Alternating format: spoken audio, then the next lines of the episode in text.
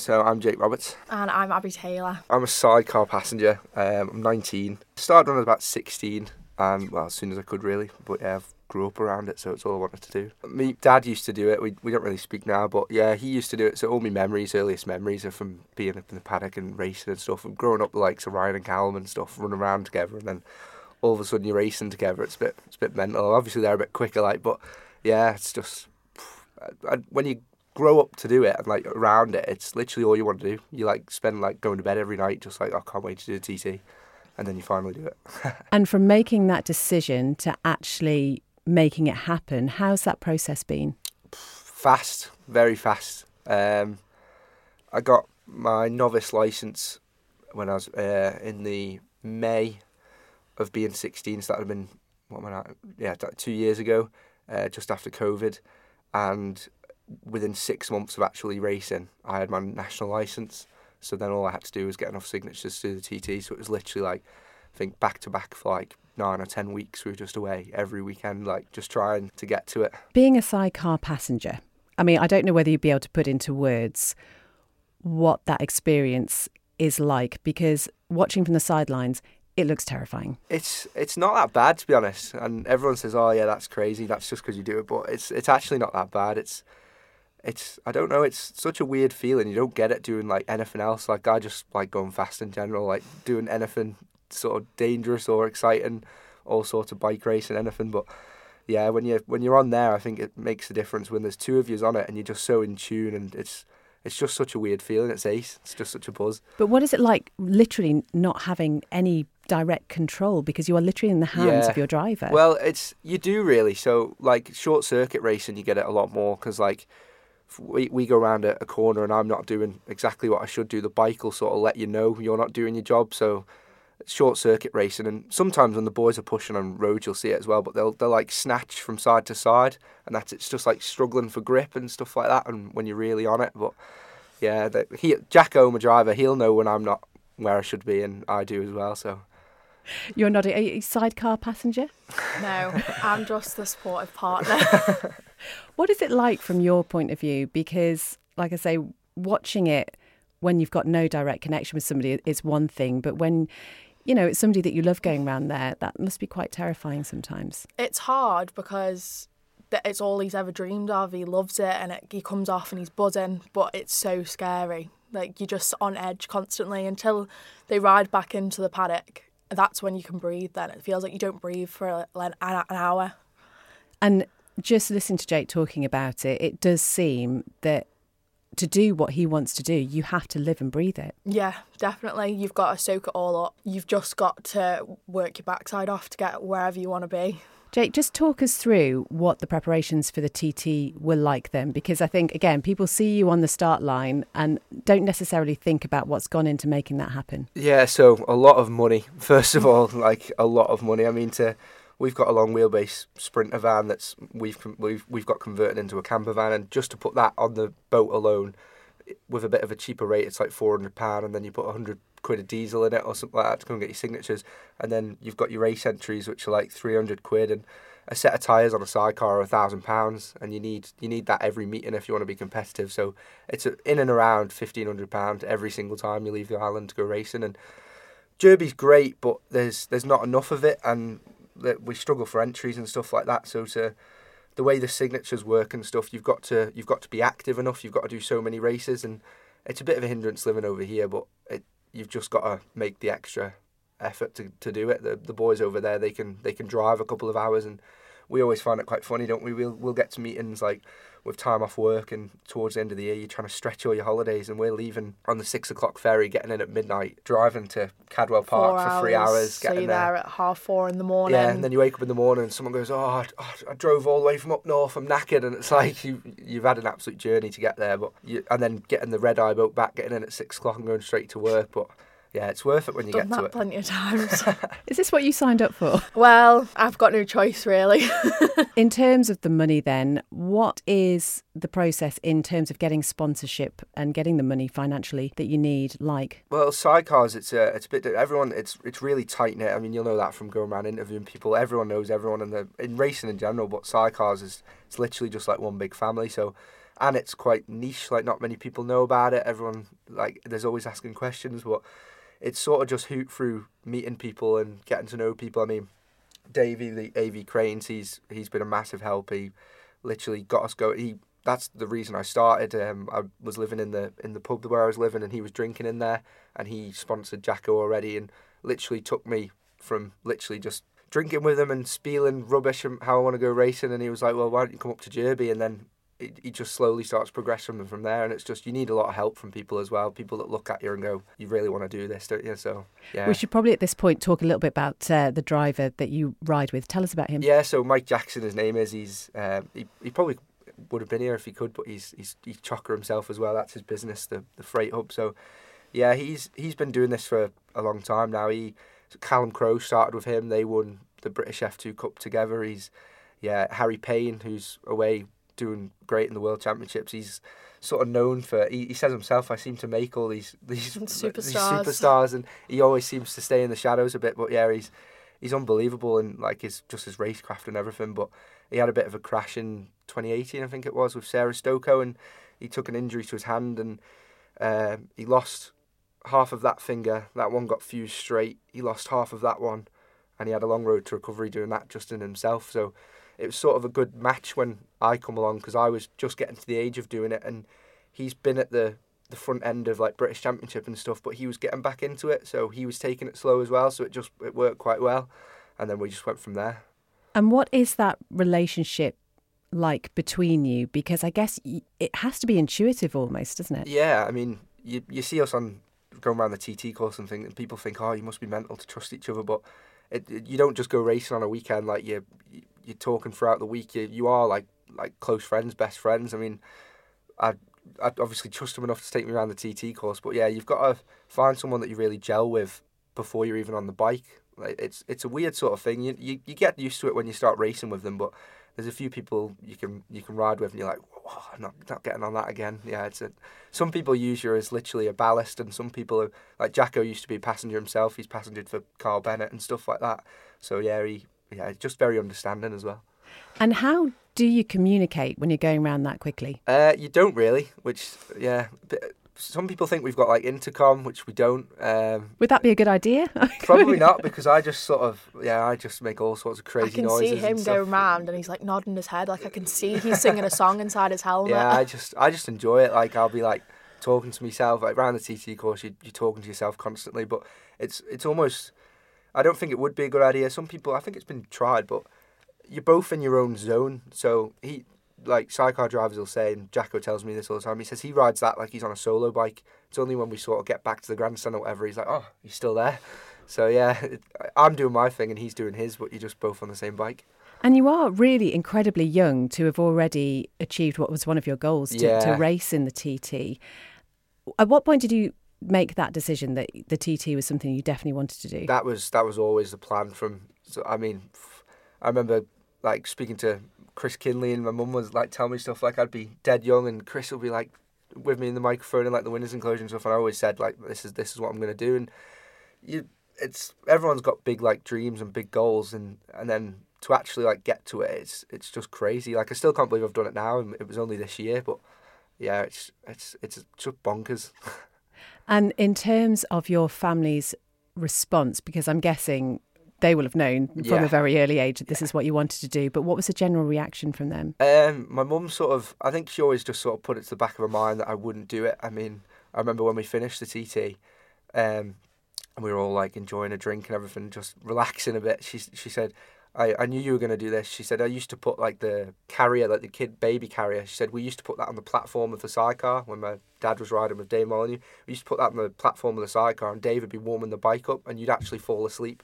She said, we, we should have known then, really, but I think she knew she wasn't going to escape it. But yeah, And in terms of the day job, what is that? I work at Magic Carpets now, so I've, I was apprentice mechanic for a bit as well. But I've got a really, really, really good job. All that's on my mind constantly is going racing. I think anyone that goes racing's like that. I mean, people are interested in progressing their job, and don't get me wrong, I'm in, interested in all that as well. And like we've just moved into our first house and stuff like that. But like it's just my head's just constantly racing. Like the winter going into now, it's the worst time of the year. Like you'll know you'll you'll say that yourself. She It'll says be miserable for months and months, and then it'll get to my birthday, which is a week before the season starts, and then we have a big blowout for my birthday, and then it's back racing for six months, and he's the happiest he can be. yeah, it's there's just nothing like it. I don't think anywhere. Smithy never short of things to get him for Christmas. Well, I know he's constantly needing a new back protector, new boots, leathers, helmet.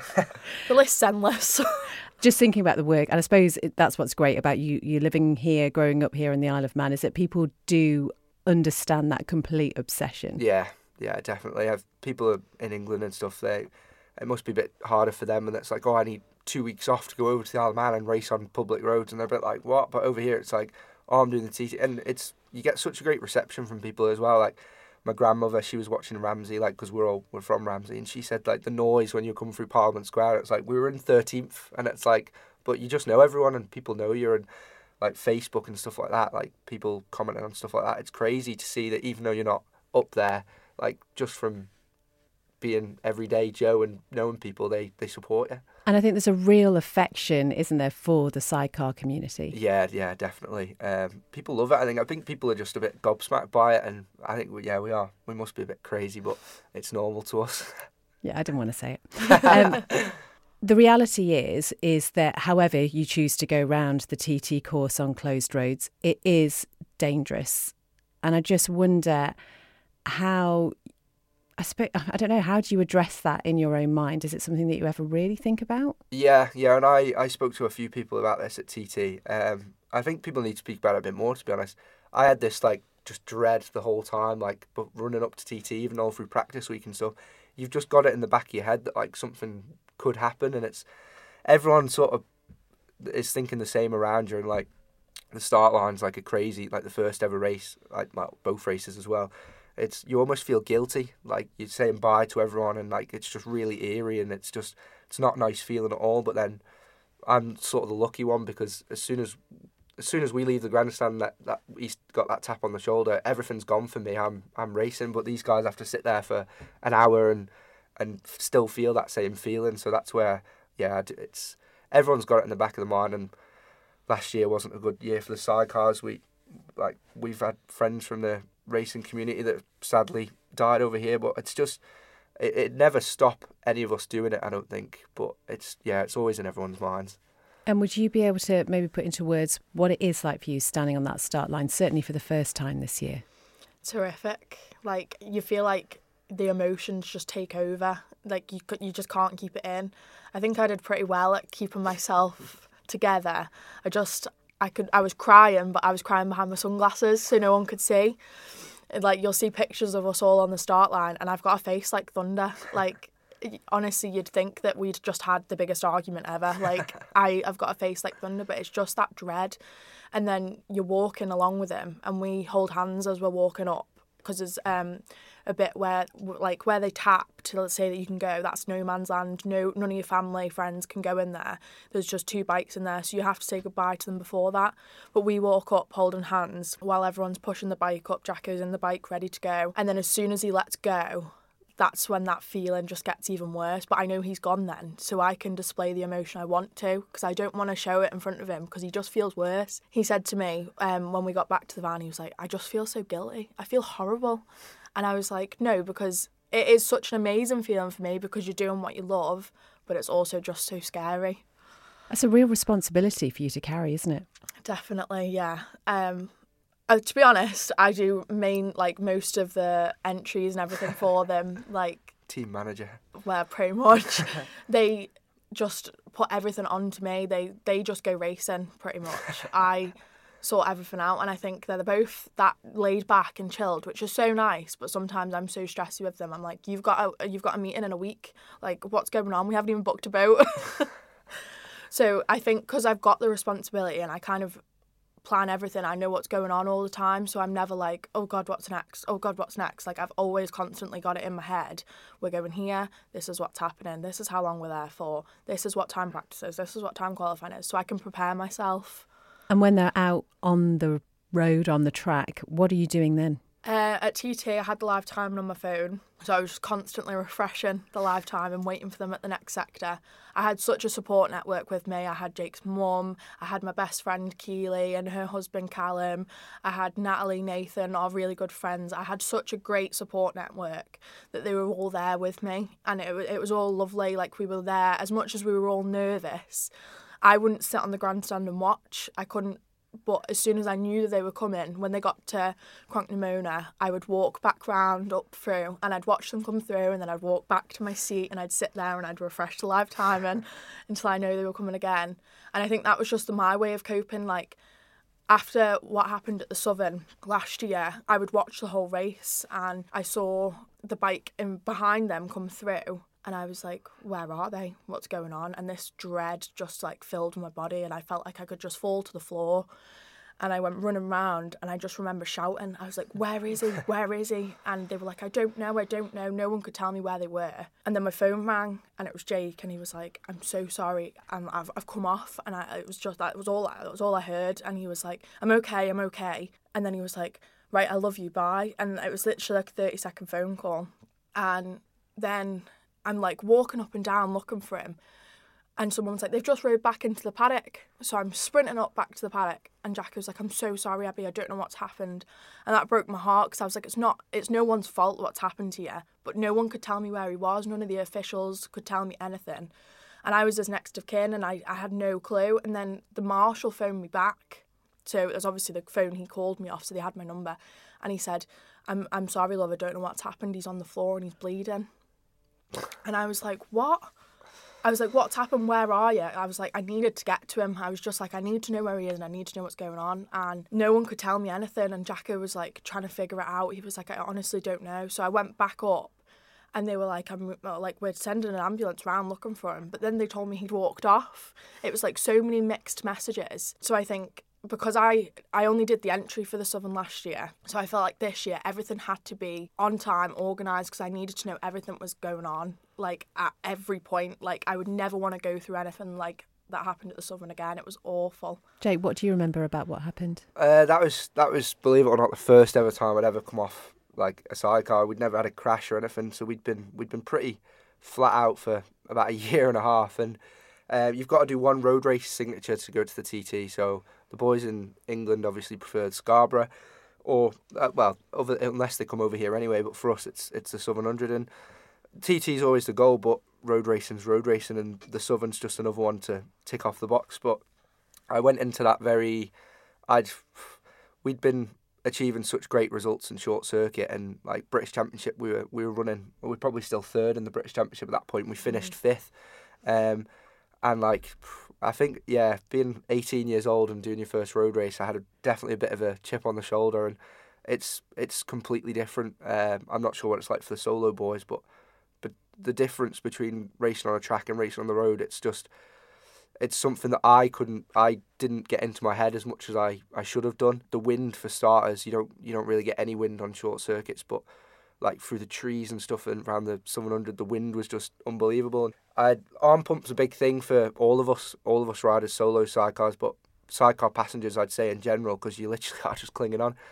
And I was just my arms just had nothing left in me and I literally just barreled off the back of the bike like my arms just let go. But from yeah I, I learned from that. afterwards though is there was a massive problem with his levers they as he was tucked down in the bike where the wind should just be going over the top of him he had a cone at the top of his neck and the wind was just going in the, down the back of his leathers and it was just dragging him and dragging him and dragging him. So it was actually a fault in the leathers and when he did come off and he did go skittling down the road the leathers just burst.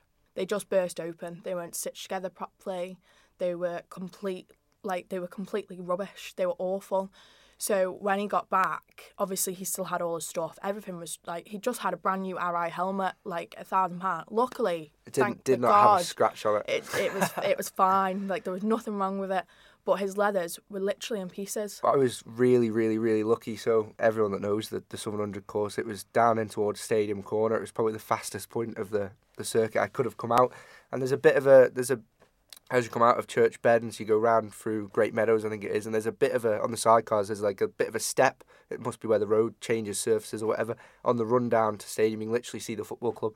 and we're tucked right in there. But as it's gone over the step, it's like lifted my back up, and the the wind must have just pulled me a bit, and I just had nothing to like pull me back in. So yeah, I I come out there and I was in a it was it's a straight line. Luckily, if it was if that was through any sort of bends, I'd have been I'd have been ran over without a doubt. But I I slid towards the curb and I hit the curb with my with my right foot, I think it was, and then I sort of flipped. I I bounced back the other way, and I was like, and I remember thinking I just need to get towards this wall because the next corner's a left-hander, so everyone's on the right-hand side of the road. So I I was like, I need to get over to this side, and I was laid down. I was like, oh, well, now I'm on the wrong side of the road from the pavement. I need to get back over and. I could like the road was just rumbling underneath me and as like the bikes coming past. But yeah, I was I was very lucky. I mean, Darren Hope, uh, another Manx sidecar crew, and Lenny, they they said they literally they they were a bit behind us. I think Mike Russell as well, and uh, I can't remember who we had on there, but they they sort of swerved out the way of me after I'd come off it, and uh, Darren Hope said we we must have changed down to about fourth gear and you were still rolling at the same speed we were going. I remember him saying that. So- clear as day. So yeah, it was yeah that was a, a big eye opener as well, and I changed my whole outlook to racing. I proper had to ground myself a bit and realised I had to put a bit more effort in. I wasn't just this wonder kid that I thought I was, and but yeah, and then that's why it was such a big thing doing TT as well because. Uh, there was uh, uh, people were talking. I mean, I was only eighteen. Everyone was saying, "Oh, like you're doing so well," blah blah blah. And I think after that, I, I sort of had something to prove then as well because people were thinking, oh yeah, well, he got to his first road race and he and he come off, but then luckily I was all right. But I remember the, the last lap of the first sidecar race. We we come round the Creg and I was I, I burst into tears there. We still had we still had like to get back round, but I was, was crying like the whole way down. I was like, oh, I can't believe I've done this. And then like you come in and you come up the return road, and I felt I felt so bad as well.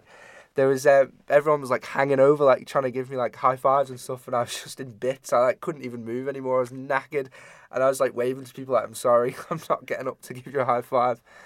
But yeah, it's just to to go from that as well, that low with the the southern and coming off and stuff, and then thinking.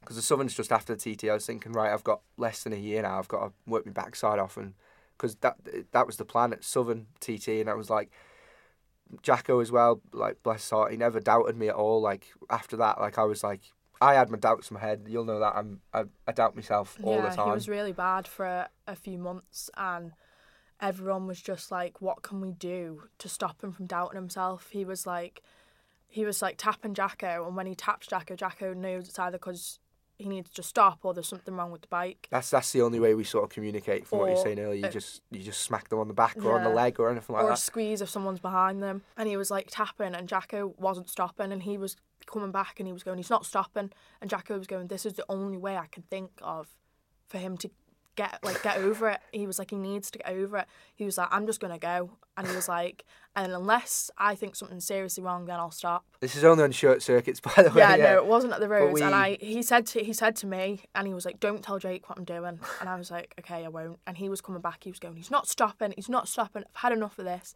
And I'm going, "But you really need to stop." And he's going, "What are you starting for as well?" And he's getting really grumpy. And I'm just going, "Jacko, just carry on. Just keep going." And it was fine, and it worked. So whatever Jacko's thought process was behind that, it worked. That intuition was just there. And I suppose, you know, mentally it was going to take you a long time Yeah. to get back into it. we were we the Southern Hundred was whenever it was last year, and then the we had a Cadwell Park British Championship round two weeks later. About three weeks later, but Three we- weeks later, I was I was on crutches for a week. Um, I, that's my finger there from sliding down the road. That's that's like the bone now because I come I went down like that. It just burst my glove to bits. So, uh, yeah, I had a few scobs here and there, but my foot was the biggest problem. I'd actually torn the tendon that runs like along the top of your foot. So like the bit that does that. So. Isla Scott, the, the physio, she, she She's worked amazing. absolute wonders. I said to her, I went there and explained what happened, and I was like, I need to be riding in two weeks, and she was like, what?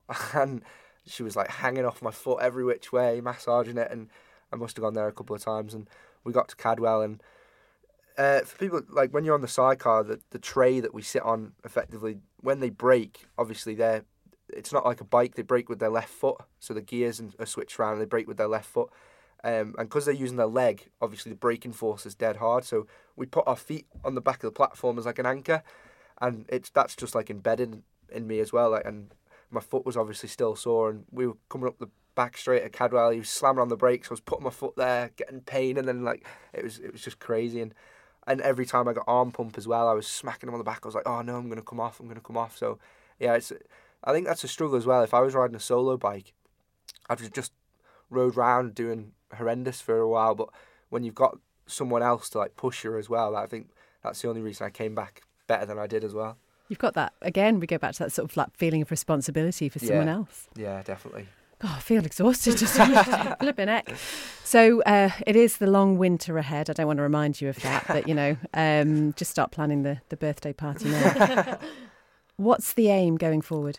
Um, so this year we, we took a sort of step back from the, the short circuits because Mike's just started his own business, Freight Hub. He, he brings freight to and from, so he's running his own business between here and the UK, and he sort of doesn't know where he's going to be today or tomorrow because he's just going where the work is. So we we normally have done the whole British Championship. We didn't this year. We we sort of did the first couple of rounds because between people don't realise as well between March and TT at the end of May, there's not many meetings, so you've got to sort of go where the meetings are to get yourself bike fit, as we call it. You can do all the preparations you want, but riding the bike's what you need. So we did all of that and then did TT, and we, we sort of haven't really done much since. I've I've sort of been riding with different people just to keep my keep in the loop, I guess. But I think next year we'll we'll, have to go back to the drawing board and see what see what the plan is. But definitely TT probably, but depending on Jacko's situation, I might go and do bits with other people in short circuits or what. But